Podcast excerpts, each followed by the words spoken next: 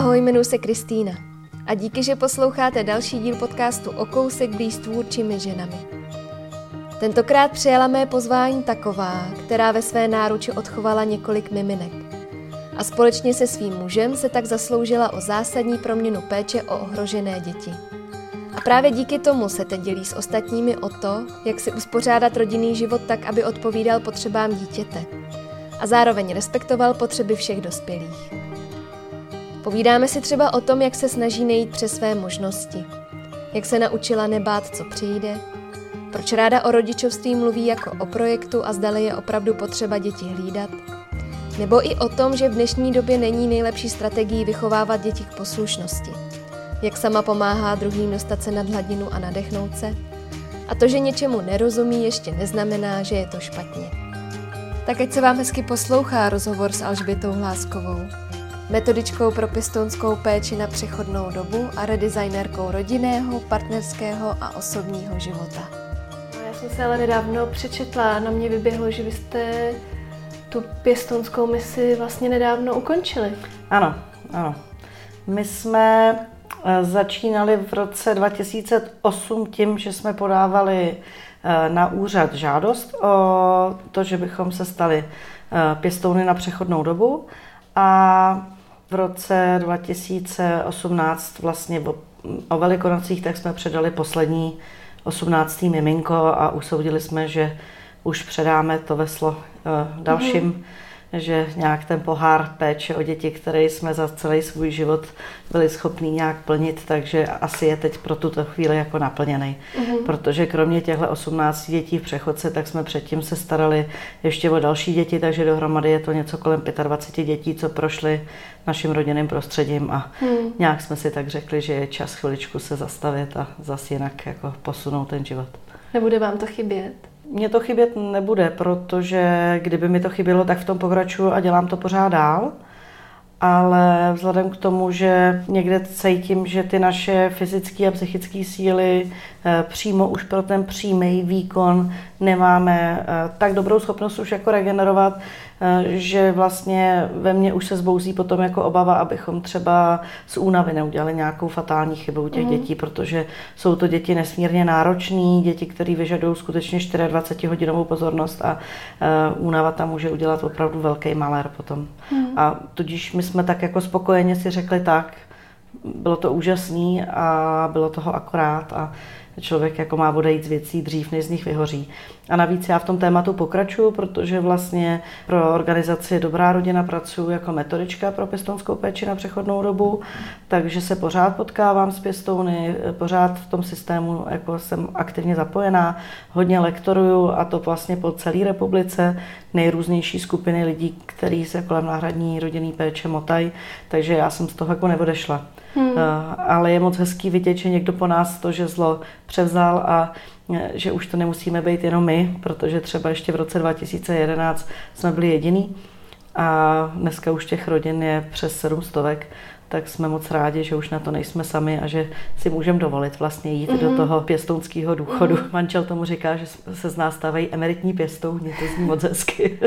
Takže necítíte tam ten tlak, že když nikdo jiný, tak vy? Jednak necítíme ten tlak, že když nikdo jiný, tak my a možná, že i přece jenom jsme hodně oba dva zalimitovaní v tom směru, že i kdyby nebyli jiný pěstouni, tak bychom asi stejně končili, jenom se nám končí lehčejc. Mm-hmm. Ale oba dva prostě vidíme, kdy tu sílu na něco máme a kdy ji nemáme. A když ji nemáme, tak se snažíme nejít eh, přes naše možnosti. Někde jako ten put sebezáchovy v tomhle je naštěstí silnější, mm. než touha něco někde jako uh, překonávat. No. Jak se vám to daří rozklíčovávat, že už nadešel ten čas? Já mám jednu kolegyni, která vlastně dělala pěstonskou péči na přechodnou dobu eh, taky, začala trošku později než my a skončila dřív než my. Eh, nicméně já jsem se jí ptala, když končila, tak jsem se jí ptala, hele, jak to jako v tobě dozrálo, jak se rozhodla. A ona říkala, hele, až to přijde, tak to najednou poznáš. Uh-huh. A měla pravdu. Najednou přijde ten okamžik, kdy člověk najednou cítí, a je to akorát. A máme dokončit tu misi, která zrovna aktuálně u nás je. I jsem si pak říkala, třeba až předáme, tak ještě mi tam něco jako někde najednou vyběhne znova, ale nějak jsem to jako cítila. Je to tak, najednou člověk cítí, že je toho akorát. Hmm. No. 18 miminek to je slušný Já si myslím, číslo. že i méně miminek by bylo akorát. Určitě, takže... určitě. Jaký děti vám prošly rukama? Uh, my jsme měli opravdu štěstí, že uh, jsme mohli spolupracovat s krajskýma úřadama dost na partnerský úrovni, takže jsme tam s nima byli poměrně dobře ve shodě, jaký děti jsme schopní přijmout a jaký děti nemůžeme s ohledem na současnou rodinnou situaci přijmout. Takže jsme dostávali především úplně novorozený miminka, kromě jednoho dítěte, který v době dovolený té sociální pracovnice už proklouzlo do ústavního zařízení, takže ho potom o tam tať ona se snažila dostat k nám do pěstonské péče na přechodnou dobu, tak všechny ty děti byly novorozenci s tím, že u každého bylo nějaký silný téma, proč ta maminka nemohla pečovat o něj. A u nás ty děti vždycky počkali na to, aby se vyjasnilo, jestli přece jenom by ta maminka třeba s nějakou podporou nemohla tu péči zvládnout, a nebo jestli uh, už je zřejmý, že teda nebude v dohledné době schopná tu péči zahájit. Takže některý z těch maminek dali potom souhlas s osvojením těch dětí a ty děti, děti putovaly uh, do osvojení a u některých ty maminky uh, už byly v takové panice, že nebyly schopné vlastně ani začít pečovat, ale ani dát ten souhlas a tam potom ty děti šly do uh, pěstounských rodin. Některý do příbuzenské péče v rámci blízkých vztahů té maminky a některý úplně do uh, péče jiné osoby, která byla zprostředkovaná přes ten krajský úřad. Hmm. Byl pro vás nějakým způsobem důležitý ten příběh těch žen, nebo vám šlo v zásadě jenom o to dobro nebo o, o tu jo. péči toho miminka. Jo, my to asi nemáme postavený jako úplně takhle hmm. záchranářsky.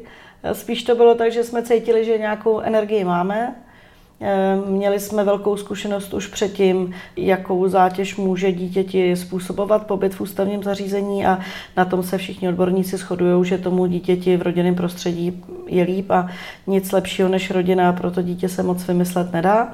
To dítě prostě potřebuje lidi, ne věci a e, intenzivní lidi, kteří jsou schopní mu věnovat ten čas. Takže my jsme koukali na to možná trošku komplexně, protože my jsme dřív pracovali s dětmi, kteří byli dospělí a odcházeli z nefunkčního prostředí nebo ústavní péče do samostatného života a vlastně to byly potenciálně maminky pak těch miminek, o kterými mm-hmm. jsme se starali. Takže my ten příběh známe z obou stran mm-hmm. a v jednu chvíli jsme se spíš teda starali o ty mm, dospívající a těm jsme vlastně dělali průvodce do samostatnosti a pak v nějakou chvíli jsme zase vlastně řešili ty děti, které eh, právě u těch, eh, když ty děti nedostaly žádnou podporu nebo neměly dostatečnou podporu při startu do života, tak potom vlastně se ztratili v té náročnosti, hmm, hmm. která dneska je kladená na rodiče. Hmm. A pak jsme teda už koukali na to víc z pohledu dítěte asi, protože jsme zase sledovali eh, potřeby eh, s ohledem na neurobiologický vývoj dítěte, aby se tam vlastně neprošvily ty klíčové takzvané kritické období, kdy to dítě buď se naučí dobře vytvářet vztahy, anebo vlastně už pro zbytek života může mít handicap, že už to pro něj vždycky může být těžší věc, protože se začalo na, po narození adaptovat na svět, ve kterém ty vztahy nehrajou takovou roli. Hmm. A nám se zdálo, že vztahy hrajou klíčovou roli pro vůbec jako dobrý rozvoj dítěte a proto jsme se tehdy do toho pustili. Takže pak už jsme se na to koukali trošku víc z pohledu toho dítěte, co pro ně je jako ideální a nejlepší. Hmm. To téma těch vztahů, to asi bylo to velkým tématem i těch dětí dospělých. Pro ně to bylo ještě těžší, protože už ten start někde měli mm, jako těžší. E, dostali se pak do nějakého třeba typu ústavní péče, tam to nějak zkoušeli teda zvládat ty situace, některé ty děti líp, eh, některé ty děti hůř. A mám velkou radost, protože z těch dětí, které eh, prošly eh, přímo naším rodinným prostředím, že u nás pobejvaly nějaký měsíce, případně roky, tak vlastně nevíme zatím snad ani o jednom případu, který by byl jako úplný průšvih mm-hmm. že ta podpora nějaká pro ty děti eh, někdy, když přijde ve správný okamžik, tak může dokonce jako být rozhodující. Mm. Co oni u vás tady nacházeli? No, oni de facto v tu chvíli většinou uh, opouštěli ústavní zařízení nebo už měli tu myšlenku, že opustějí. Některý z nich byli v takovém jako odporu, že různě se jim nedařilo dokončovat uh, vlastně školy, mm-hmm. na mhm. které nastoupili. A my jsme tehdy byli mladí, bezdětní, plní energie. Ty děti vlastně hrozně chtěli mít hezký život. a tak hledali někoho možná podvědomě, kdo by jim nějak řekl, jak se to vlastně dělá a tak se na nás začali napojovat s ohledem na naše profese, takže původně to byly jako eh, jenom eh, rozhovory u kafe, který nakonec eh, pak skončili u některých těch dětí tím, že potřebovali na několik měsíců třeba opravdu úplně jako tu podporu, aby u nás mohli bydlet, abychom s nima mohli dořešit to, ať teda dostudujou, zavolat třeba do té školy, aby jim tam dali ještě šanci, že těm dětem poskytneme podporu takovou, aby byli schopní pak tu školu dokončit.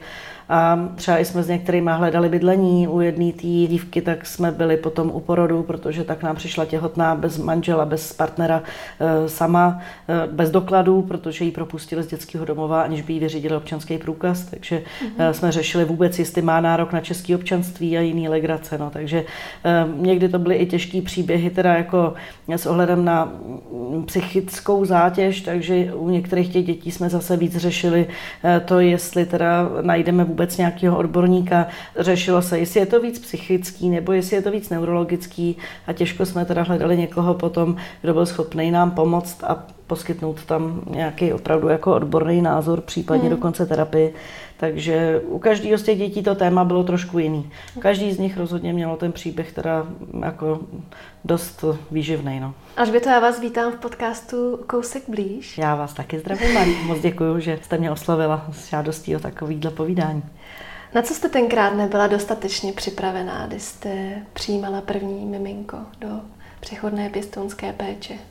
Já vás možná zaskočím tím, že jsme to tak dlouho promýšleli. Já mám takový štěstí, že vlastně s manželem oba dva v tom jako hodně uh, jsme namočený, oba dva se tím dlouhodobě zabýváme, strašně jsme to promýšleli, každý detail. Takže možná mě zaskočilo nejvíc to, že se to podařilo, že se to vlastně chytlo až tak, že z toho, když my jsme si tehdy mysleli, že jako individuálně, jako rodina něco nabídneme, takže se z toho stala vlastně obecná zvyklost a že dneska hmm. už každá pracovnice na ospodu, eh, když zachytí novorozence, o kterého se rodiče nemůžou starat, tak vždycky tam takovýhle typ péče přijde na přetřes, jestli je možný ho umístit vlastně do rodinné péče. Hmm. A pak jsem jako hrozně šťastná, že těch rodin se našlo v té hlavní vlně vlastně takový veliký množství, aby mohli nějak podstatně uh, už v té republice ovlivnit umístěvání dětí hmm. uh, od rodičů, kteří se nemůžou postarat o děti. Vás to inspirovalo nebo možná i přemělo to, že jste se tomu začala věnovat jako velmi intenzivně a začala jste studovat i třeba z hlediska neurobiologie, hmm. jak to celé vlastně v tom dítěti se odehrává. Hmm. Proč první roky trvají navždy? protože to, co mně se podařilo nastudovat z oblasti neurobiologie a e, vůbec e, i jako ze všech ostatních částí toho vývoje dítěte, e, tak je to, že když se dobře začne, tak už se to potom s tím dítětem může nést v těch těžkých situacích vlastně celý život. Hmm. Ale když ten start je eh, osobněný eh, nebo nějaký jinak složitý, eh, tak samozřejmě pak to dítě už celý život musí překonávat daleko těžší překážky. Hmm. Tam já dost často slýchávám, že takovým jako protiargumentem té přechodné pěstounské péče je to, že to miminko si jakoby zvykne na tu první rodinu, na tu první hmm. péči a že pak vlastně se ještě trápí tím, že ty první lidi, že o ty první lidi přišel. Jo. Ale vy přitom říkáte, že naučit se vytvářet ty citové vazby mm. je jako jízda na kole, že vlastně to mm. se nezapomíná a je úplně jedno na koho. Mm. Není to úplně jedno na koho, samozřejmě rozhodně optimální je, pokud by dítě mohlo zůstat u rodičů, kterým se narodilo. To rozhodně je nespochybnitelný, v tom jako se všichni shodujeme. My už nehledáme ale úplně nejlepší mož, jako řešení, my už hledáme jenom možný řešení. A tady už jenom ten rozcesník potom, když ten rodič nemůže pečovat, eh, se odehrává mezi tím, jestli teda bude v institucionální péči nebo v rodinný péči. Takže tam já jsem přesvědčená, že je lepší teda pro to dítě rodinná péče. A k té otázce, jestli pro dítě je zátěž, když potom přechází dál, ano je, a proto je potřeba to dělat velmi citlivě, eh, opravdu jako se znalostí toho, jak se ty věci odehrávají, eh, s dobrým plánováním, eh, dobrým načasováním těch věcí. Ale překvapivě, když pěstoun nevytváří vůči tomu dítěti vlastnický vztahy, ale čistě tam poskytuje tu plnou citovou eh, vlastně zkušenost eh, toho dítěte, eh, který tím zjišťuje, aha, na dospělý se dá spolehnout. Když potřebuju, jsou tady pro mě. Nemusím si řídit život sám, nemusím vlastně pak působit na dospělý, že jsem své hlavy dítě protože můžu jim svěřit svoje bezpečí. Nemusím se bát. A tohle je to, co my ty děti učíme. Nebudeme to my, kdo o tebe bude pečovat zbytek života, ale ukazujeme tomu dítěti, na světě jsou bezpeční lidi a nemusíš vlastně furt se bát o svůj život, že když si ho neuchráníš sám, takže vlastně bude zlé. Proto ty děti, když vlastně nemají tuhle možnost a nemají tuhle zkušenost v tom raném věku, tak opravdu potom jsou značně teda eh, takový jako eh, samorostlí a, a svéhlaví, protože nemohli si dovolit svěřit dospělým bezpečí, když se tam třeba jako furt ty lidi střídali a nikdo hmm. k ním nebyl na blízku, ta jedna provázející konkrétní eh, rodina, která by tomu dítěti ukazovala, jak přirozený vztahy fungují. Hmm. Já vím, že vy to máte jako velmi jasně vymezený, jak, jak to vlastně vypadá, ta péče, mm. že si nehrajete na tu mámu, mm. ale je to jednoduchý.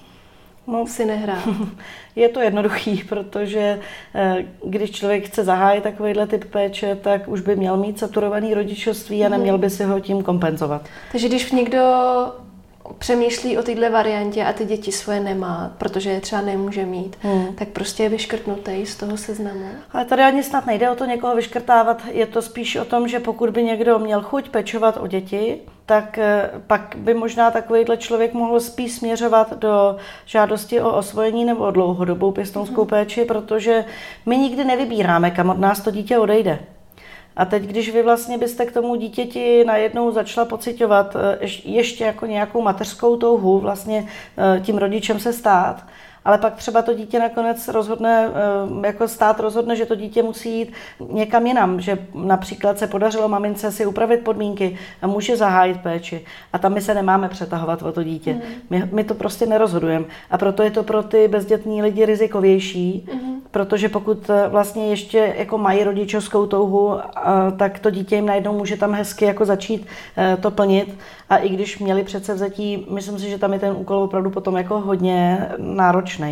A pak, když třeba jako to dítě nejde do rodiny, která by se jim úplně zdála ideální, tak jim to tam může spouštět jako docela těžký hmm. procesy, že začnou tu rodinu hodnotit, začnou si všímat jenom těch věcí, které vlastně jsou horší, než tak, jak by to dítě mělo u nich. Hmm. Jo, a pouští se tam do rozhodovacích procesů. A těch my se neúčastníme. Pěstou na přechodnou dobu je skutečně jenom ta pečující loďka, a čeká, jako, eh, co nám zavelejí, kterým směrem se máme vydat, ale my opravdu to, jako o tom nerozhodujeme vůbec. Hmm. Takže vám největší radost dělá, když se dítě úspěšně předá? Úplně přesně.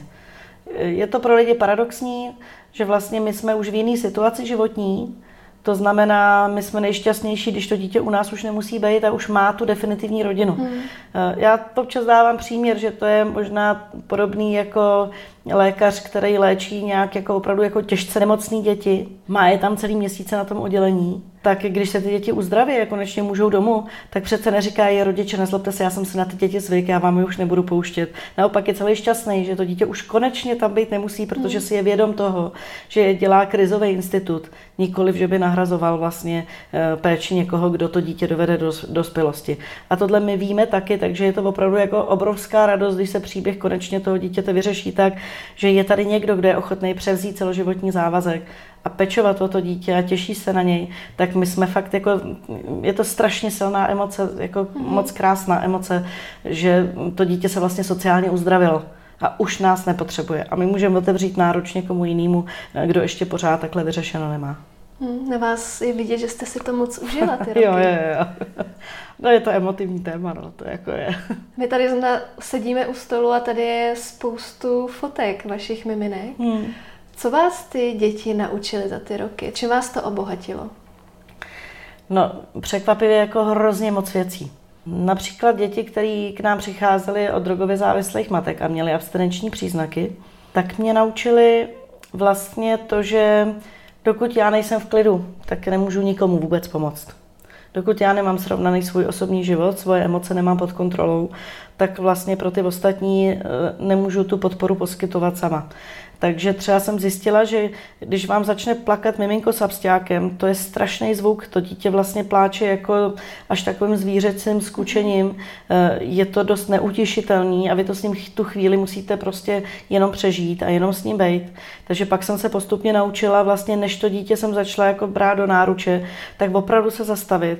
Pak už jsem to měla jako během vteřiny, jo. ale v té první chvíli opravdu jako se nadechnout, uklidnit se a říct si, eh, hele, mně je dobře, mně se nic neděje, já se mám fajn, a tomu dítěti je špatně. A jediné, co pro něj můžu udělat, je, že ho napojím na to, že já jsem v pořádku, pojď sem, zvládneme to, bude ti líp.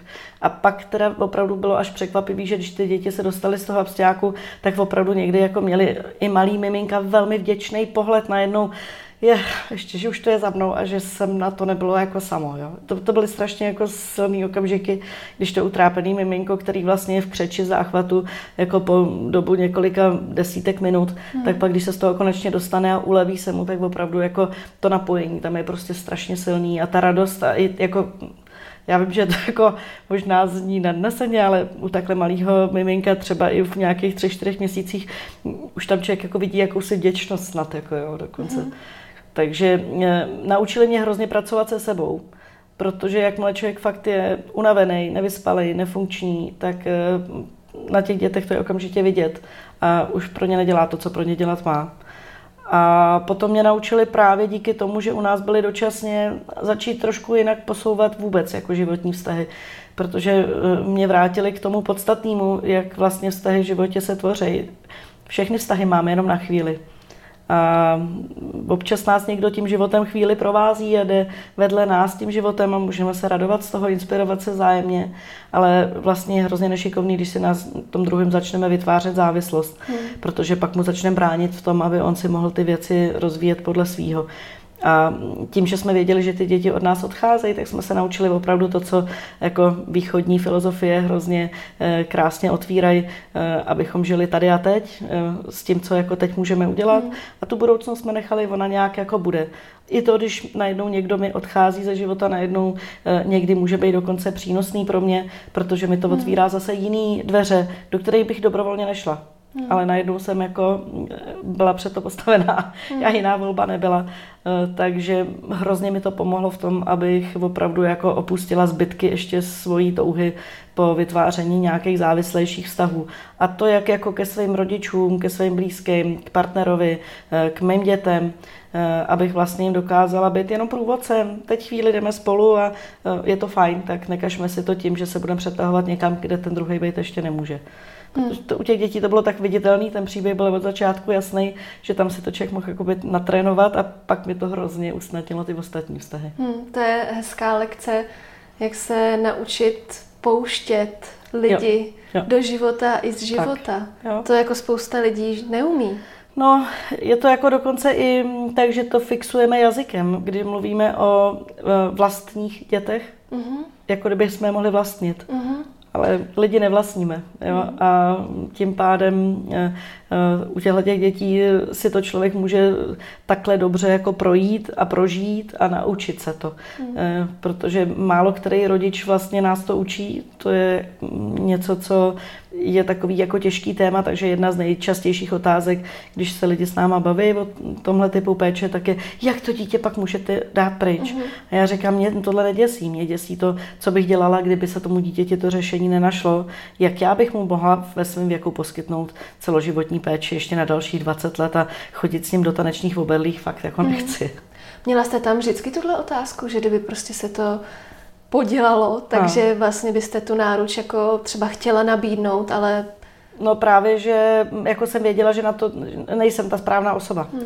Že ta moje životní situace už není taková, že bych nabízela rodičovství. Hmm. Protože kdybych byla v situaci, kdybych ještě rodičovství nabídnout mohla, tak pak bych se stala dlouhodobým hmm. uh, vlastně pěstounem nebo uh, bychom osvojili další dítě ale my už jsme věděli, že takhle už ten náš život postavený mm. není, protože mně připadá lepší, když dítě má mladší rodiče, než když má mm. lidi, kteří jsou už trošku unavený a mm. jako na ty hory už se jim teda vlastně nechce a hlavně ať je to dítě v klidu a moc jako eh, nevyžaduje nějakou akci. Cítila jste to za ty léta, že, že se to trošku vlastně projevuje na tom těle, na té energii? no jasně, že jo. Ta péče jako ty děti byla tak náročná, že na těle se to projevovalo jako opravdu intenzivně. A úplně jsem jako věděla, že tady a teď ještě můžu. Ale za tři roky, jestli budu moci, já to nevím a nechci to slibovat. Hmm. Že jsem byla vděčná opravdu, když to někdo tuhle tu roli převzal a my už jsme pak jako mohli zase to dítě hmm. pustit do světa. Hmm. Přitom některé ty děti u vás byly přes čas, že jste to prostě No jedno nechali. dítě u nás bylo rok a my jsme to nenechali, to ten systém, systém to nechal. Systém, my, kdybychom, kdyby to bylo na nás, tak eh, jako ty děti u nás budou daleko kratší dobu a eh, rozhodně jsme viděli, že eh, čím kratší čas na to vyřešení stačí, mm. tím je to pro to dítě vždycky lepší. Mm. Takže některé jako vlastně děti u nás byly opravdu jenom třeba tři týdny tam se podařily ty příběhy nakonec vlastně přepnout na někoho jiného a mhm. bylo to úplně báječný. Ale v některých případech se to nedařilo, ta situace byla méně čitelná, nebo um, i někdy pro ty sociální pracovníky je to fakt těžký dilema rozhodnout, že už teda tomu rodiči uh, nedávají tu šanci. Tam se to někdy protahovalo, někdy to zabrzdilo se, protože se čekalo nekonečně na soudy. Takže jedno dítě u nás bylo přesně rok a jedno dítě u nás bylo 16 měsíců. Ale těch zbývajících 16 ty všechny se stihly do roka. Takže průměrná doba potom toho pobytu, včetně těch, co u nás byly i těch pár týdnů a tak, tak nakonec je zhruba 6 měsíců. Jaký jsou vlastně největší absurdity v tomhletom systému osvojování dětí a přechodný pěstounský péče? Co vlastně jakoby tam nejvíc prostě zavází tomu, aby to fungovalo dobře? Hmm. Jsou to lidi? No, vlastně současné zákonné podmínky umožňují, aby se ty situace řešily rychlejš. No. A pak je to o tom, jak přemýšlí ten pracovník, jakou sám dostává podporu, kde mu i tomu jako sociálnímu pracovníkovi, kdo vyjde vstříc a kde mu hází klacky pod nohy, hmm. jak on sám umí jako eh, vůbec eh, si eh, třeba limity pro toho rodiče vydefinovat a jak je umí vyžadovat po něm, jestli má vymyšlený, co udělá, když ten rodič ty limity nesplní, protože to se děje velmi často, že ten rodič nesplní.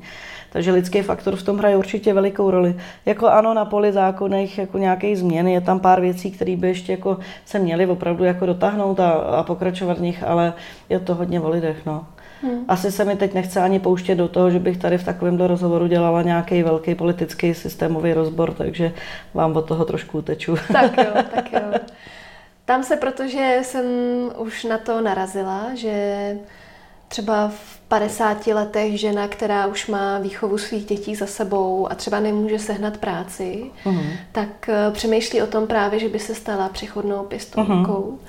Že by jí to tak jako vlastně nahradilo to zaměstnání. Je to vůbec takhle možný se nad tím takhle zamýšlet v našich podmínkách? Mm, myslím si, že jako v zásadě je. Je to tak, jak já mám zkušenost, že se na nás obracejí zájemci o, na, o pěstonskou péči na přechodnou dobu, tak jako takový klasický prototyp je žena mezi 40-50 lety s manželem ideálně, protože ta péče je tak náročná, že dělat to v jednom je opravdu jako těžký. Mm-hmm. A to dokonce i s ohledem na finanční možnosti, protože eh, ten, eh, ta čistá odměna za současných podmínek pro pěstouna na přechodnou dobu je 15 tisíc pro tu rodinu. A když si jenom uvědomíte, jaký nájmy jsou v Praze, tak de facto to nestačí ani na mm. zajištění úplně základního bydlení. Takže dělat to v jednom mně připadá skutečně jako neuvěřitelně obtížný. Mm. A to nemluvím vůbec i o tom, kdyby nešlo o peníze, eh, že tam vlastně najednou nemáte někoho, kdo vás v tom denním režimu může fakt střídat. Ta péče o ty děti je prostě náročná. Tudíž teda bývá to téhle věkové zhruba eh, kategorii, kdy vlastně všichni vnímáme, že děti hrozně odkládají to, aby sami měli děti, když už jako vyrostou. A přitom člověk by tam mohl plnit roli jakýsi babičky v tu chvíli. Eh, tak eh, tuhle energii může dát vlastně do pěstonské péče na přechodnou dobu a plní to v tu chvíli normálně jako roli regulárního zaměstnání. I stát na to kouká na odměnu pěstouna jako na příjem ze závislé činnosti. Ta částka je zdaněná, podléhá sociálnímu a zdravotnímu mm-hmm. pojištění a všem těmhle s těm parametrům. Takže je to druh takového velmi neobvyklého adrenalinového povolání. Mm-hmm. My už jsme teda o tom hovořili spolu s Julí Kochovou ve mm-hmm. čtvrtém díle, ale kdyby nás třeba teď náhodou poslouchal někdo, kdo ten rozhovor neslyšel a přemýšlí o tom, že by se uh-huh. stal přechodným pěstounem, Co může udělat? Co, jak vlastně tomu jít naproti? Klidně se může obrátit přímo na mě, najde vlastně moje jméno na webových stránkách organizace Dobrá rodina.cz pak se se mnou propojí, protože Dobrá rodina má projekt na podporu zájemců o náhradní rodinnou péči, takže potom už toho člověka můžeme provést celým tím systémem a e, odkázat ho na právě sociální pracovníky v místě bydliště a na ten postup, co všechno tam bude potřeba. Vám se podařilo ty vaše zkušenosti trošku přetavit do dalších projektů v rámci třeba poradenství. Uh-huh. Tak eh, s čím se na vás můžeme obrátit? V těch dalších částech tak se vlastně na mě nejvíc obracejí eh, rodiče, protože tady je jako jedna velmi zajímavá věc. Ve chvíli, kdy techniky, eh, přístupy, nástroje, které jsme mohli používat pro děti v náhradní rodinné péči, které za sebou mají opravdu nějaké obtížné věci, tak ve chvíli, kdy tyhle techniky začnou fungovat i u takhle obtížných dětí, tak o to lépe můžou fungovat u dětí, které se narodí do milujících rodin. A proto vlastně se nám začalo ukazovat, že i pro běžného rodiče eh, můžeme nabídnout docela dobrý nástroje, jak zlepšit vztah s dítětem, jak líp pracovat s tím, aby to dítě eh, si bylo schopné eh, něco jako omezit, aby nedostávalo záchvaty steku a podobně. Mm-hmm. Takže vlastně tyhle ty nástroje z práce s těma dětma v náhradní rodinné péči využívají i rodiče, takže na mě se většinou jako obracejí především maminky a tím prvním tématem, tím prvním spouštěčem, tak je teda, prosím vás, co s tím dítětem, ono to je strašně těžký, já nevím co. A někdy stačí fakt jako velmi nenápadný, jednoduchý věci, které ale ty lidi nenapadnou. Mm. Je to jako nějaká moje asi jako za ty roky vysoká zručnost v tom, jak navázat vztah s tím dítětem, jak z těch věcí dělat víc legraci a mít se cítit zavalený tím rodičovstvím, jak si to odlehčit, jak si udělat rodinný time management vlastně, aby ta maminka na to ne všechno nebyla sama, aby se rozdělily některé ty úkoly a pak nemusela padat do role oběti, kterým jako maminky dost často se nevyhnou, protože pak mají pocit, tak já si to tady všechno musím udělat sama a uh, už vlastně přestanou tu pomoc být schopný přijímat. Takže opravujeme tam, vlastně redesignujeme uh, všechny tyhle ty přístupy, tak aby zase ten člověk mohl nad tu hladinu se dostat, v klidu se nadechnout a začal zjišťovat, že voda opadá a že se dá mm-hmm. fungovat a že po, po vodej nemusí už být tak fatální, jak se byla v tu chvíli. Mm-hmm. Co teda jako přes kopírák? Co řeší úplně všechny rodiče? Největším tématem, u kterého vždycky skončíme, když třeba i eh, občas mě oslovují eh, mateřský centra, eh, rodičovské skupiny, tak chodím si s nima povídat na takový semináře, setkání, teď třeba chystáme i pobyt pro rodiče tak vlastně takovým jako vrcholným tématem je, jak nastavit dítěti hranice. Mm-hmm. Protože eh, musím říct, že je moc hezký posun mezigenerační, že dneska rodiče pochopili, že vytvoření vztahu s dítětem je něco opravdu jako důležitého a nechtějí být ty striktní přísní rodiče, kteří jenom zakazují. Mm-hmm. Ale to nestačí, protože ta pravda jako vždycky tak je někde na půl cesty. A teď vlastně teda s rodičema většinou řešíme to základní téma, jak vlastně spojit ten láskyplný, respektující přístup se schopností ty hranice nastavit. Dost často pak zjistíme, že ty maminky nejsou schopní si nastavit hranice ani pro naplnění svých osobních potřeb, mm-hmm. že vlastně nechávají druhý, aby přešlapávali do jejich osobního prostoru. Mm-hmm. A tak to pomaličku šlupku po šlupičce jdeme z lehonka a vlastně e, dáváme ty věci na stranu. Překvapivě se na mě dost často obracejí i tatínkové, protože tím, jak fungují vlastně, nebo jak pracuju s těma poznatkama z neurobiologického vývoje, tak já jim tam někdy dávám velmi racionální vysvětlení věcí, kde pro ně některé jako psychologické směry jsou nějak neuchopitelné, nějak jako furt ty emoce tady a tak, mm. a co s tím oni. A vlastně, když to popíšeme na té biologické bázi, tak pro ně to je najednou čitelný a řeknou, aha, tak já vlastně bych měl udělat tohle. A to je úplně ta nejlepší cesta, ke který vlastně směřujeme, aby ten člověk si to řešení na základě těch znalostí uměl hledat potom už sám. Mm-hmm. Já jsem si u vás přečetla, že partnerství a rodičovství je třeba designovat odděleně. Tak jak se vám hmm. to dařilo s vlastním mužem? Eh, my, jsme, když jsme začínali, tak eh, vlastně jsme už oba dva měli nějakou partnerskou zkušenost. Eh, přece jenom už jsme měli výhodu toho, že jsme oba dva věděli, co nechceme ale v rámci partnerství si můžete velmi víc vstříc, eh, přijdete domů, tam je ten klid, s tím druhým můžete sdílet jako pohodu, relaxaci, legraci a odpočívat si společně a jezdit si po světě a dělat si věci tak, jak chcete. Ve chvíli, kdy přijde dítě, tak najednou eh, je hrozně důležitý, aby ta rodina se rozšířila tím inkluzivním způsobem, nikoliv exkluzivním, což by se mohlo jako maminkám někdy stát protože v tu chvíli, kdy vlastně my vytvoříme ty vztahy eh, exkluzivně, tak de facto někdy může eh, ten partner tý stranou. Exkluzivní vztah je takový, kde vlastně eh, jeden vztah se nahrazuje jiným. Takže buď máme, máme třeba jednoho pediatra a když chceme přejít k jinému, tak tohle s tím končíme a začínáme s jiným. V rodinném prostředí by ty vztahy takhle exkluzivní být vlastně neměly. Když nám tam přijde nový člověk, tak bychom se mu měli otevřít a přijmout ho a zahrnout ho k tomu. A e, vlastně tohle jsou ty kroky, kdy nejdřív musím vlastně vytvořit bezpečný vztah s tím partnerem a potom my dva spolu vlastně otevíráme prostor pro dítě, ale ne tak, že teda prosím tě teď ty si chviličku počkej, protože já jsem matka a na tebe nemám čas a věnuju se tady dítěti, to znamená vlastně najednou jsem nahradila mm-hmm. vlastně partnera dítětem, ale naopak my dva spolu eh, se koukáme na to, co potřebuje to dítě a když přijde další dítě, tak to ještě kousek povotevřeme a děláme tu bublinu ještě jako bohatější a širší. A s manželem jsme měli jako obrovskou kliku, že myslím si, že tam jako jeho žádlivost na děti nebyla vůbec jako snad jako žádná, že v tomhle to my jsme oba dva do toho chtěli jít a on od začátku třeba se hrozně rozčiloval, když jsem říkala, jestli, jako, že bude hlídat děti, tak mu říkal, jako já nebudu hlídat děti, já se budu starat o svoje děti. Jo. Takže on tam měl velkou touhu a chuť tím právoplatným otcem skutečně bejt se vším všudy hmm. a ne jenom tak jako někde dokrejvat něco, co si někde maminky tak jako jo, jo. vymyslej. No to slovo hlídat je vlastně dost legrační. Já nad tím jo. poslední dobou dost přemýšlím, že máma dělá všechno a ostatní hlídají. Tak. Že by bylo vlastně fajn, kdyby se tohle slovo jenom přeměnilo za péči, že prostě no. dneska pečuje máma a zítra táta tak. a pozítří babička, ale vlastně všichni pečují stejně, že nikdo nepotřebuje hlídat.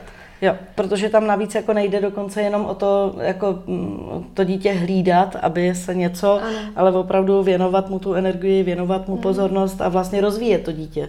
Jo, takže každý z nás má v jiný čas příležitost rozvíjet to dítě. Mhm. Možná, že ještě to je jako vlastně to lepší slovo. A to je opravdu jako klíčová věc, abychom všichni koukali na to, že my už svoje potřeby jako partneři máme naplněný, mhm a tím pádem je můžeme jako, a máme jich tolik vlastně jako těch radostných okamžiků a ty energie, že se o ní rádi podělíme s někým mm. dalším. Že vlastně nemusíme o ní soupeřit uh, s tím dítětem, že nemusíme si tam někde něco prosazovat. Mm. Takže i tohle to je ten velký moment, kde se vlastně uh, mění partnerství, kdy už si ty lidi jako dostatečně porozuměli, pochopili, že jsou schopní spolu otevírat nový projekt, já někdy to rodičovství vážně vnímám, hodně jako projekt, mm-hmm. Který vlastně teda na, se, na sebe ty lidi berou minimálně na těch 20 let a společně se rozhodnou, že jdou do projektu. A někdy ta věcnost může být dokonce jako velmi užitečná, protože si tam můžou fakt jako uvědomit, že tam musí najít zdroje, že tam musí najít nějaký time management, uh-huh. že vlastně tam musí rozdělit si kompetence, že to je dost podobné, jako když opravdu jako rozvíjíte uh-huh. pracovní projekt a s touhletou radostí vlastně společně ten projekt naplňujete a děláte, protože tady je jedna velmi těžká věc, že na to rodičovství jsme se rozhodli teda v současném uspořádání světa, že budeme dva, ovšem dva dospělí se stejnýma kompetencema. Eh, myslím, že nikdo by nezaložil žádnou firmu, kde by udělal dva ředitele se stejnýma pravomocema. Ale v rodičovství jsme si to takhle zařídili a proto to tak jako snadno skolabuje. Protože vlastně oni nevědí, kdo co má rozhodovat a tak se o to tahají, nebo mají pocit, že si oba dva nutně musí myslet to samý, což nejde takže pak vlastně jdou oba dva jako někam do prostředka a pak nedělají nic, co by ani jednomu z nich dávalo smysl, protože vlastně to je, už není to to, co chtěl ani jeden, ani ten druhý a něco dělají mezi tím a to nedává smysl pak už nikomu. Takže vlastně i ty děti to cítí, že to nedává smysl, proto pak jsou třeba i někdy jako ty děti náročnější v těch svých reakcích a e, nikdo se pak už v tom nevyzná. A když začneme třeba s těma rodičema tyhle ty věci, jako sklidňovat, rovnat, jenom pojmenovávat, koukat se vůbec na to, jak ten prostor vypadá, někdy si to i kreslíme, kdo kde vlastně v tom systému je. A tak jako jednoduše věcně vlastně ty věci pojmenujeme, tak eh, je to docela prima. Hmm. Já neposkytuju žádný terapie. Já s těma lidma skutečně jedu jenom na bázi toho poradenství, jak ten rodinný život vlastně uspořádat tak, aby odpovídal potřebám dítěte a zároveň respektoval potřeby všech těch dospělých. Hmm. Takže klíčem je komunikace. Klíčem je komunikace a i to, aby každý přijal odpovědnost sám za sebe. Aby vlastně se nikdo nezříkal té odpovědnosti, mm. neházel to, že vlastně on by byl spokojený, kdyby ten druhý nedělal. Mm. Ale každý může pracovat na sobě a uh, nemusí se nutně měnit, snažit pořád jako měnit mm. uh, ty druhý nebo čekat na jejich změnu a blokovat si tím vlastně mm. ten svůj posun. To slovo hlídat i zavání tak trošku jako pasivitou, ne? Že ta máma vlastně se no. snaží a ostatní jenom jo, pak jako tak přicmrdávají. Jo, a to mi připadá, že vlastně někdy, když jako pak se třeba bavím s maminkama eh, o dětí, tak někdy mi připadá opravdu eh, zajímavý, že mají pocit, že teda partnerovi mají úplně všechno říkat, eh, že on by to bez nich nezvládnul starat se o dítě. No a já říkám, tak pak se teda musíme asi někde jako zamyslet nad tím, jestli teda chtějí další dospělý dítě, o který se budou starat a tomu dávat pokyny, anebo jestli si vzali teda dospělého člověka s vlastní odpovědností, který mu teda tu důvěru svěřej. Takže dost často ten hovor třeba se dostává do míst, kde se bavíme o tom, že výběr partnera a snaha teda vybrat co nejlepšího otce pro děti skončil tím okamžikem, kdy jsme si s ním ty děti pořídili ale pak už každý z nás eh, je zodpovědný sám za sebe a ty děti pak nakonec tam to všechno sečtou a potrhnou, eh, ale já nemám odpovědnost za to, jestli můj partner je dobrý otec. To je jeho odpovědnost, jeho se ty děti budou ptát, tati, proč si dělal tohle, proč si dělal tamhle to. Ale já to nem, jako když to začnu ještě já chtít napravovat, tak pak vlastně jenom jako přináším další uh, problémy a nějaké jako napětí zbytečně do toho vztahu. Takže buď si ho nevážím, tak proč si s ním pořizuju děti? A nebo ho respektuju, důvěřuju mu, vážím si ho a pak už mu do toho nemusím teda tolik zasahovat. Můžu se ho občas zeptat, jakože některé věci jsou tam u něj jinak a jak to má a snažit se jako porozumět, ale jako přetlačovat se, to moc nedává hmm. smysl. No. Hmm. Jako samozřejmě, jako já to takhle vyprávím, protože už to po těch letech teď máme nějak relativně jako eh, sklidněnější a všim a všema těma konfliktama jsme si sami prošli a hezky jsme si jako až do dna některý vybrali opravdu, jo. Hmm. Ale ta zkušenost je taková, že naštěstí některé partnerské vztahy nemusí tak hluboko dojít hmm. a že se to dá převést. Hmm. No já se dokážu představit, že je to obrovská výzva se vlastně uvolnit v tom, že ta péče toho táty, toho mýho partnera třeba vypadá i trochu jinak než ta moje. No a to je ta záchrana pro děti, hmm. protože my máme od rodičů spousta věcí, které ty děti nepotřebují a oni mají možnost vidět dvě strategie. Aha, tak táta to dělá takhle, máma to dělá takhle. A pak už na tom dítěti je, jakou tu strategii si pro sebe vybere, která zrovna přijde v jakém okamžiku, co ho přesně ovlivní. Protože ten koktejl, který namícháváme tomu dítěti, eh, ten je ještě daleko bohatější a většinou se odehrává v okamžicích, kdy my vůbec netušíme, že toto dítě tak ovlivnilo. Takže všichni rodiče potom, když jim ty děti vyrostou, se moc divějí, když jako děti začnou vyprávět. No mami, a když my jsme byli malí, tak ty si říkala a ty si dělala a maminky říkají, počkej vážně, tohle já jsem přece takhle nemyslela a tohle jsem přece nedělala, ale ty děti si z toho čtou úplně jako mm-hmm. ty věci ještě jinak, protože daleko víc jdou potom, že koukají na to, jak se u toho máma s tátou cejtěj, jak se u toho tváře, jaký mají emoce, eh, vnímají i tu naší jako chemii, protože díky emoční rezonanci jsou na nás velmi jako napojený a mhm. vnímají to, eh, v jakém kontextu to je a ty naše vychovatelské slova, ty mají jako velmi nízký dosah. Mm-hmm. Víc je vlastně to naše rozpoložení, kde my jsme jak radostně, jak spokojeně, jak vyrovnaně k těm situacím přistupujeme. Jsou děti zrcadlem? No, jako zrcadlej, ale právě nejsou jenom zrcadlem, protože oni z těch vlastně dvou vzorů potom vytvářejí něco unikátního, jedinečného. Takže jenom chtít jako dítě, který mě překopíruje, hmm. to by mě přišlo jako, že je snad jako škoda. Hmm. Jo, že samozřejmě každý rodič ty hezké věci těm dětem se snaží předávat, ale já jsem potom nadšená, když oni si berou i ty jiné věci, které mě by nenapadly a vlastně můžou si ještě dělat věci zase jinak, než jak jsem je řešila já. Někdy s větší odvahou, ehm, někdy s nějakou jinou fantazí, úplně někdy jako pro mě to fakt, teď jsou obě dvě vlastně naše děti náctiletý a to je obrovská legrace, tenhle ten věk, protože ty věci spojují skutečně jako velmi uh, jedinečným, takovým jako unikátním, opravdu jako báječným způsobem, kdy hmm. člověk jako žasne, co všechno se dá propojit k sobě, co by nás nenapadlo. Jo? Takže já, jako já si to hrozně užívám, tenhle ten věk.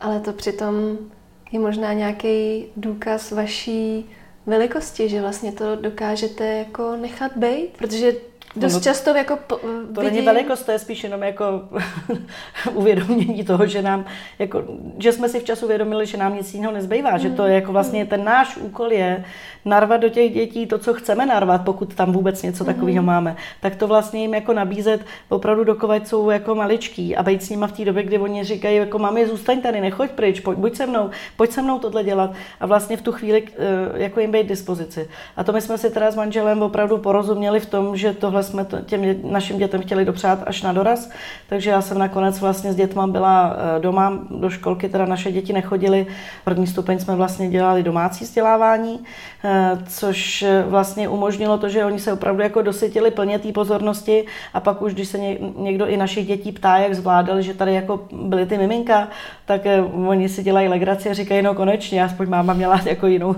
jako možnost věnovat pozornost mm-hmm. jinam. A už vlastně přesně to přišlo, protože ten druhý stupeň je přesně ten věk, podle mě, kdy dítě má začít objevovat ten svět eh, mimo tu rodinu a má vlastně vyrazit do světa mm. a oni si takhle krásně jako to dosytili a eh, do toho světa si vyrazili. Mm. Jo, to když říkám, že jsme vlastně s nima byli hodně doma, to ovšem neznamená, že jsme s nima byli sami doma. My jsme měli velmi bohatý sociální sítě, já mám obrovskou rodinu, manžel má taky hodně sourozenců a Máme spousta kamarádů, eh, dlouhodobý vztahy, eh, třeba i tady u nás vlastně v ulici, tak tady máme krásně jako navázaný sousedský vztahy a já mám pěvecký sbor, který taky je jako taková krásná kapitola mého života, kde ty lidi měli eh, v podobné době děti, takže naše děti se navazovaly i tam jako na svoje vrstevníky mm-hmm. a to jako ještě nemluvím o řadě dalších jako vlastně skupin. I třeba jsme se potkávali s jinýma domácíma školákama, takže ty naše děti měly jako velmi pestrý sociální sociální prostředí, eh, kromě toho chodili na kroužky, eh, kde byly další děti, takže oni sice byli jako doma, ale kontakt s dětma vlastně myslím, že měli bohatější, než mm. mají běžně děti, které do toho školského systému mm. vlastně docházejí na té jako denní bázi. Vy si to nemůžete vy nachválit, ale říkám si, co se tak jako stane, kdy to dítě třeba v období toho dospívání se totálně odcizí? Je to jako třeba způsobený tím, že ty děti se brzo odkládají těm institucím? Může být, no, nebo jenom je to tam bezmoc, protože vlastně ten rodič eh, věnuje tomu dítěti někdy i velmi jako intenzivně tu svoji energii, tu svoji pozornost, ale pak ho zaskočí, že to dítě najednou uh, už si potřebuje ty věci dělat po svém. Hmm a tak vlastně neví, jak na to reagovat. A má pocit vlastně, tak já tady jsem na tebe hodný, já jsem na tebe milej a ty seš na mě drze jak... Uh, opice. Opice, tak, hledám to slovo slušný. vlastně uh, zaskočí ho to a, a uh, neumí nechat to jen tak jako proběhnout, neumí to nechat být a nabíhá si vlastně do toho, že začne to dítě rovnat, no takhle přece na mě nemůžeš reagovat, tohle mi přece nemůžeš říkat a to dítě říká zase jako já můžu co chci, protože já teď tady už jako si potřebuji zařídit svůj život a ty už mi do tohohle nezasahuj a tohle neřeš a tohle mi nerozhoduj. A když ten rodič si do toho nabíhá a furt ještě si myslí, že tam má i dokonce rozhodovat za to dítě, tak pak někdy tomu dítěti nezbyde, než udělat tu tlustou čáru. Ale mm, jako my jsme se shodli s manželem hodně v tom, že eh, klíčový je těm dětem opravdu včas předávat kompetence v těch věcech, ve kterých už ty děti můžou. Takže opravdu jsme eh, hned od malička se oba dva shodovali v tom, že ty děti nikdy, a třeba jsme naštěstí s našima dětma fakt jako moc nezažili takový ty dohady, s kterými třeba hodně se potýkají rodiče někdy, že se děti nechtějí obouvat nebo že nechtějí se oblíkat. Jo, tak jako jedna z dcer tam měla takový různý jako jako ale vždycky to bylo spíš tak, jako že momentálně něco se jako odehrálo, něčeho byla rozčílená, ale eh, ne, že by to byl kontinuální proces, protože hrozně záleží na tom, aby rodič tyhle ty všechny eh, samostatné dovednosti ukazoval s radostí. Ne, že já tě teď musím oblíct. No počkej, kam to zase běžíš? Co to děláš? Prosím tě, vrať se zpátky. Ale vlastně, aby jsme mohli si u toho hrát, takže vlastně my jsme to měli furt jako hru. Všechno byla hra. Vezmu botičku a co to je tady za tu botičku? Já jsem tady taková opuštěná botička. Mně by se tak líbilo mít nějakou nožičku u sebe.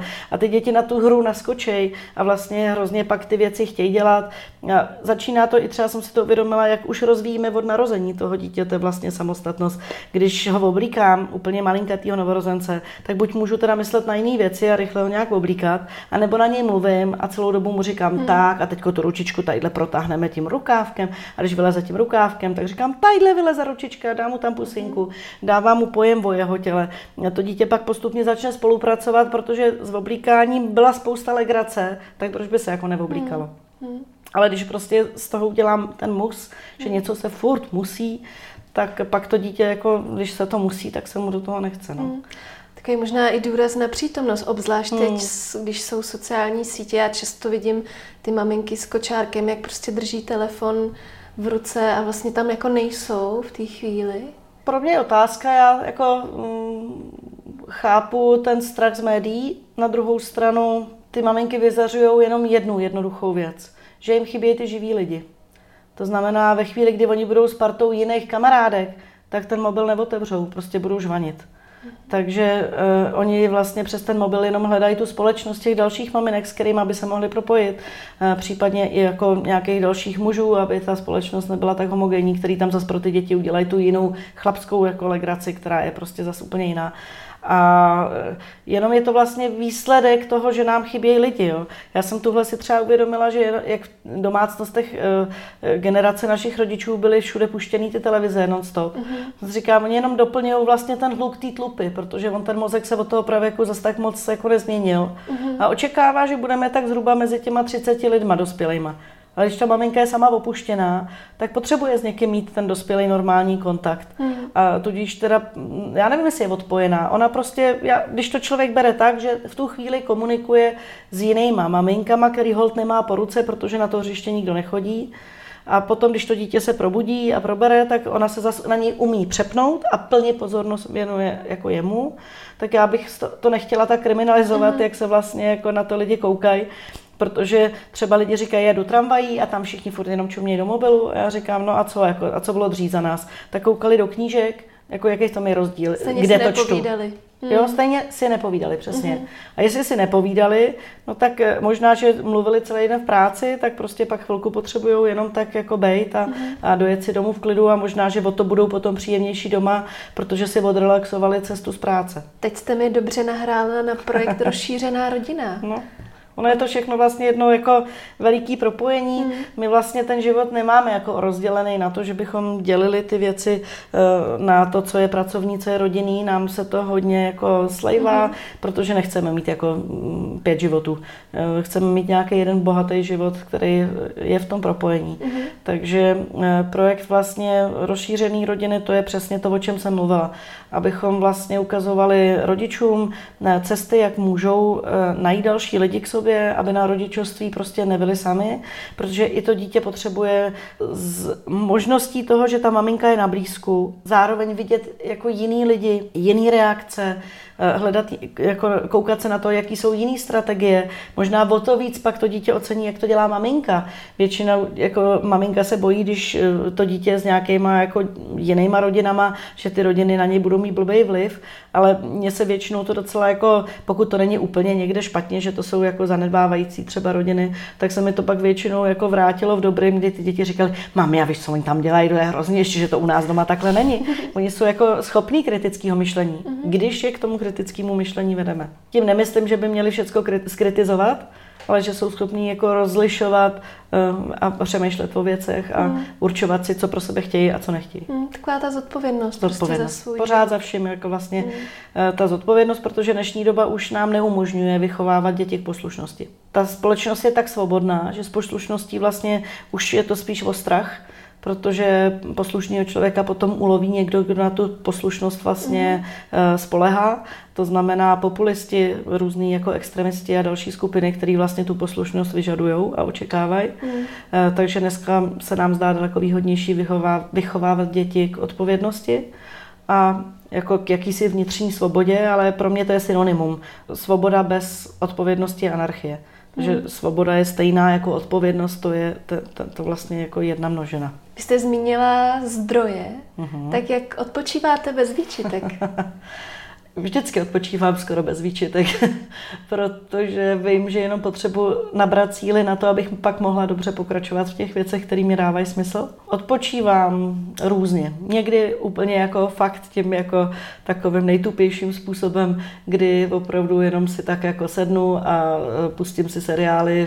Já mám ráda sitcomy, e, protože překvapivě, když si člověk dobře vybere sitcomy, tak tam je takových chytrých věcí, e, kde jsou zhuštěný mnohé jako situace situace, který zažíváme v běžném životě a najednou tam je ten nadhled, ten humor, ten mě na tom fakt baví hrozně.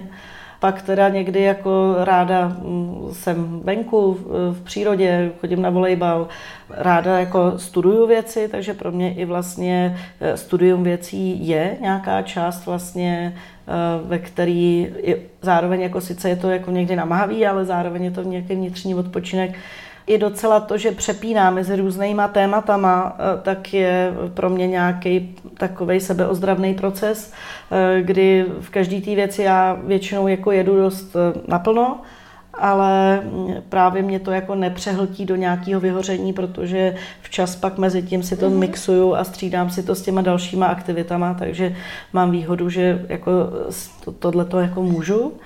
A pak teda velkým zdrojem odpočinku je právě ten, ta jako parta lidí, který, s kterými společně zpíváme a děláme vlastně koncerty pro eh, především pro seniory a pro zařízení, ve kterých jsou lidi, kteří se na běžní koncerty nedostanou a mm, máme už dokonce na Praze 8 takovou báječnou uh, skupinu, takový fanklub z našich seniorek, který za náma dokonce putují po Praze, když máme koncerty, mm. tak jako si chodí a jezdí za náma i jako na jiný místa v Praze, kde, uh, kam se dostanou a uh, snažíme se celý ten program vlastně dělat hodně takový odlehčený, veselý.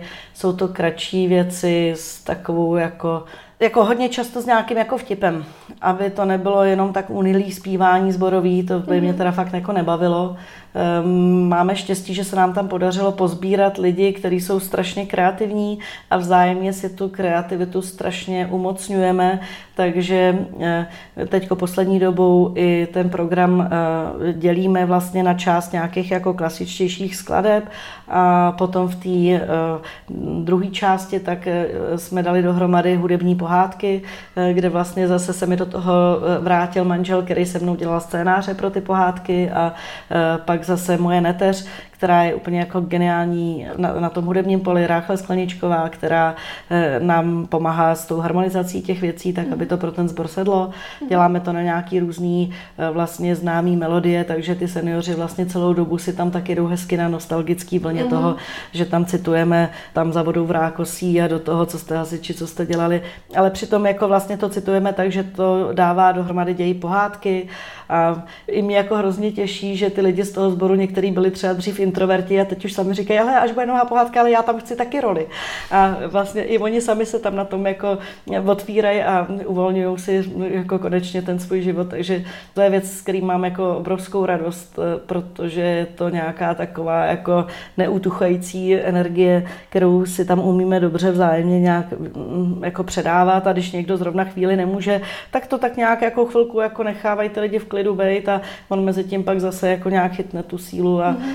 Podporujeme si tam jako vzájemně někdy i opravdu jako těžký životní okamžiky. Takže to je pro mě určitě jako veliký zdroj teda odpočinku. Hmm. Na stránkách pěveckého sboru Gabriel je napsáno, že jste nejodanější sbormistrně. Co pro vás to slovo oddanost znamená? Jo, jo, to je taková legrace už jako historicky. Spíš tak jenom vlastně, jako tam byla ta legrace, jako že jsem tady pro vás, kdybyste něco potřebovali, ale zároveň ani to zbormistrování já si nenechávám pro sebe. Ten náš sbor je atypický tím, že vlastně kdokoliv z těch lidí má chuť něco připravit s těma ostatníma, tak já ho tam vždycky jako nechám a nechávám mu prostor.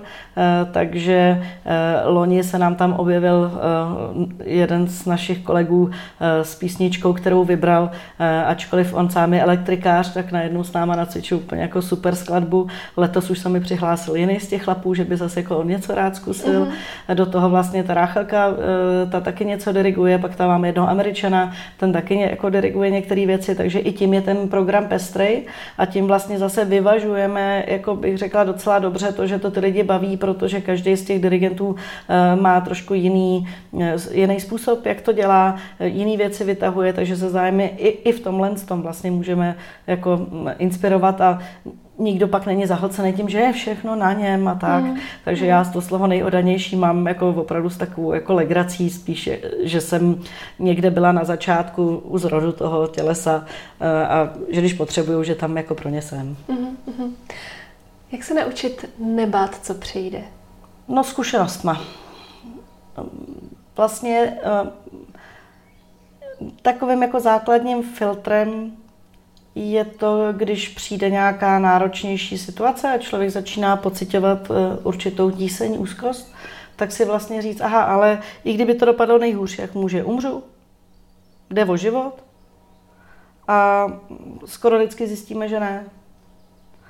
A vlastně mm, potom jako pomáhá člověku i to, když si domyslí tu nejhorší možnou variantu, vymyslí, jak by ji zvládnul, i kdyby došla na tu nejhorší variantu. Eh, a pak se tím pádem už nemusí bát těch eh, lepších variant. Je to celoživotní práce na tom, aby člověk se naučil sebeovládání, aby když začne cítit, že ho někdo jako naštval a teď v něm jako začínají bublat jako emoce typu vztek eh, nebo naopak strach, který je vůbec ta nejsilnější z těch emocí, eh, tak aby opravdu eh, si uvědomil, kolik už takovýchhle věcí za sebou má a že vlastně tu zkušenost, že věci můžou dobře dopadnout, že už ji má a že v tu chvíli je na něm, jestli se nechá jenom vléct těma událostma, a nebo jestli zkusí tomu jít nějak naproti, udělá si tam někde nějaký trošku jako svůj obraz toho, jak ty věci by mohly reálně fungovat přijatelně a k tomu, když tak jako, eh, jenom to jako nechat plynout, ale jenom když vím, co vlastně by se mi líbilo, tak už někdy stačí a ty události se mi do toho začnou najednou nějak skládat. Hmm. A tohle jako mám velkou zkušenost, že třeba když jsem potřebovala změnit jako eh, zaměstnání, pozici, něco, jako, tak jsem jenom to tak nechala, že by se mi jako vlastně už tak cítím, že by vlastně, kdyby něco přišlo, že by to bylo jako prima a ono to tak jako chodí do toho života, když si to tak jenom člověk jako otevře a už se nebojí té změny. Hmm. Takže možná nejvíc jako nebát se změn, protože i když něco ztratím, dokonce i když někoho ztratím, je to jenom zase prostor pro něco, jak otevřít dveře, který bych dobrovolně neotevřela. Takže je to jako výhoda, když člověk má zkušenost, že eh, dřív jsem lidi těžko hrozně z toho života propouštěla a pak najednou jsem zjistila, aha, ale já když je propustím, tak najednou eh, vlastně tím to dostalo zase jinou dynamiku, jiný příležitosti, jiný situace a to taky vlastně není špatný. Hmm. Takže pak, když člověk už jako má za sebou ty roky, tak uh, je to výhoda. Jo? Já strašně nerozumím tomu, jak ty lidi chtějí být mladí. Já už bych jako nějak ani nechtěla, jako vůbec mě to zpátky netáhne. Mám pocit, že to mám jako odpracovaný, že dopracovat se té padesátky je jako hromada úkolů. A když si představím, že bych jako měla znova to všechno odpracovávat, tak si říkám jako proč, jako jo, že Eh, mi připadá i prima třeba hrozně jako inspirativní moje maminka, která v nějakém věku usoudila, že si prostě přestane barvit vlasy a že nebude si hrát na to, že je jinde než je a eh, vlastně přijímat jako ty věci, jak jsou a oni stejně dopadnou, ať se hmm. strachujeme nebo nestrachujeme, oni stejně nějak dopadnou. No. Hmm, hmm. A pak nám samozřejmě jako pomáhá, když máme síť lidí, který, o který se můžeme opřít občas, mm. který eh, s náma jsou, i když jsme nesnesitelní a i když jsme vyděšení a mm. který jsou ochotní to nějak jako přežít a dávají nám naopak teda zase pak tu korekci, když už teda bychom se moc jako začali sebelitovat a ztrácet se v nějakých jako mm. tématech. Mm. Takže je to hodně o tom dobře si vybírat a zároveň pracovat hodně na tom, abychom nějakou tu dobrou síť kolem sebe měli. No. Mm. Vy jste samu sebe přijala? Taky mi to trvalo, no. Vlastně je to hrozně pro mě legrace, protože dokovať byl člověk mladý, zdravý, krásný, tak jsem si připadala, že nejsem dost hezká a že to teda budu dohánět tím, že jsem aspoň jako zajímavá a chytrá a že jsem obětavá a já nevím co všechno. Pak teda, když se koukám zpětně na ty fotky, tak si říkám, jako jestli jsem nebyla pitoma, eh, že vlastně jsem se nechtěla fotit v době, dokud se ještě jako to fotě dalo. a, a, a, tak, takže taky mi to trvalo, byl to jako velký proces. Hmm. Ale na druhou stranu zase někde jako i si říkám, že to taky má něco do sebe, protože tím, že člověk nespolehal na to, že by si o sobě myslel, že všechno jako s nějakou krásou vyřeší, hmm. tak eh, ho to víc jako přimělo k tomu pracovat na sobě hmm. a nemít věci zadarmo, hmm. takže zase si tím jako rozvine člověk jiný věci, no. Hmm. Takže jako jo, no ještě někdy pořád si říkám, jako že ještě některé věci jako bych ráda posunula, ale tak pomaličku to odmazávám. Začínám, mm. jako už začínám vidět, že někde by to snad jako mohlo jít. A to je výhoda, jako bych řekla toho, když člověk už má dost jako zkušeností za sebou, no, že ho to už nemusí pak hnát zpátky, ale mhm. už se může těšit opravdu jenom na to, co je a jestli něco bude, tak uvidíme. No. Které věci byste ráda posunula? Jako nemám tam úplně nějakou jako velkou metu. Spíš tak jako jenom ještě si doladit ty drobné věci, které mě občas jako zbytečně třeba rozhodějí.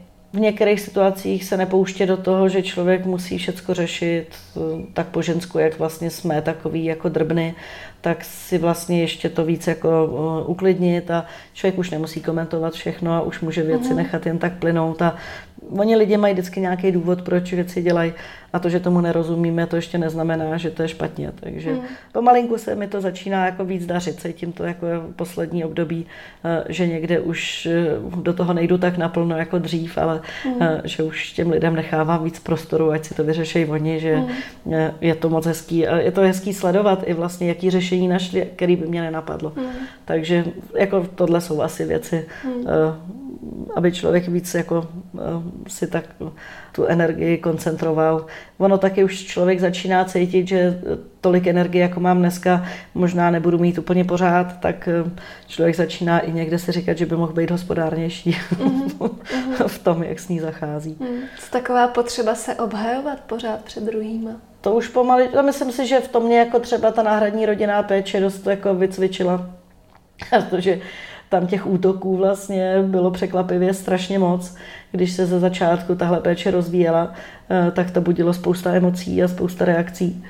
A díky tomu, že těchto rozhovorů jsem svedla opravdu jako stovky, tak jsem pak právě zjistila, že některé mm. věci vysvětlovat fakt nemusím. Mm. Že prostě jako autentický je, mm, jak to děláme, autentický jsou výsledky a jestli někdo se přesvědčit nechat nechce, tak to je jako jeho volba, no, tak nemusí. Jako. Třeba možná, že ta, ten jeho názor nakonec není jako tak špatný, jak mně se zdá. Já musím dělat to, co já považuji za správný, ale ostatní to musí dělat taky tak, jak oni to považují za správný pro sebe.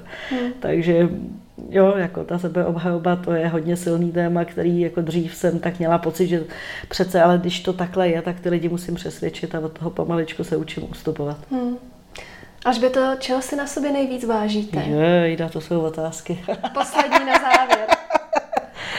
Tahle je taková, jako že eh, se provází celým tím podcastem, aby jsme se to jako ženy vlastně naučili mm. pojmenovávat. Jo, jo. Ne, to je moc dobře, že se ptáte, ale je to samozřejmě jedna z nejtěžších otázek. Ehm, možná nějaké schopnosti docela jako rychle nacházet nadhled a brát ty věci víc jako s lehkostí a s nějakým jako humorem. Takže třeba mě jako až překvapilo, jak moc mě potěšilo vyjádření z jednoho z představitelů Monty Python, eh, kdy vlastně teď nedávno zmiňoval, že se mu zdá, že jestli jako nějaký národ má velký smysl pro humor, tak když ho nutil, ať si vybere, tak si vybral, že jsou to Češi. Tak jsem si říkal, na tohle jsem fakt teda jako pišná vlastně, jestli jako máme smysl pro humor, to je věc nějaká, která pro mě je třeba důležitá hodnota a takže vlastně o to usiluju a troufám si jako doufat, že eh, ten smysl pro humor mám. Hm, ráda se smějete. Eh, rozhodně ano, protože to je jako skvělá psychohygiena vlastně podívat se na to. Miluju třeba židovský vtipy, kde ta hutná, těžká zkušenost je najednou zkrácená do tří vět, ze kterých ten kontext najednou dělá báječnou pointu. Takže rozhodně mě hrozně baví, když někdo těžkou situaci najednou umí otočit a vlastně vzít to s nějakou větší lehkostí hmm. a tak si říct, no tak vlastně uvidíme, teď jako zase tak vážný to asi není. Jo. Hmm.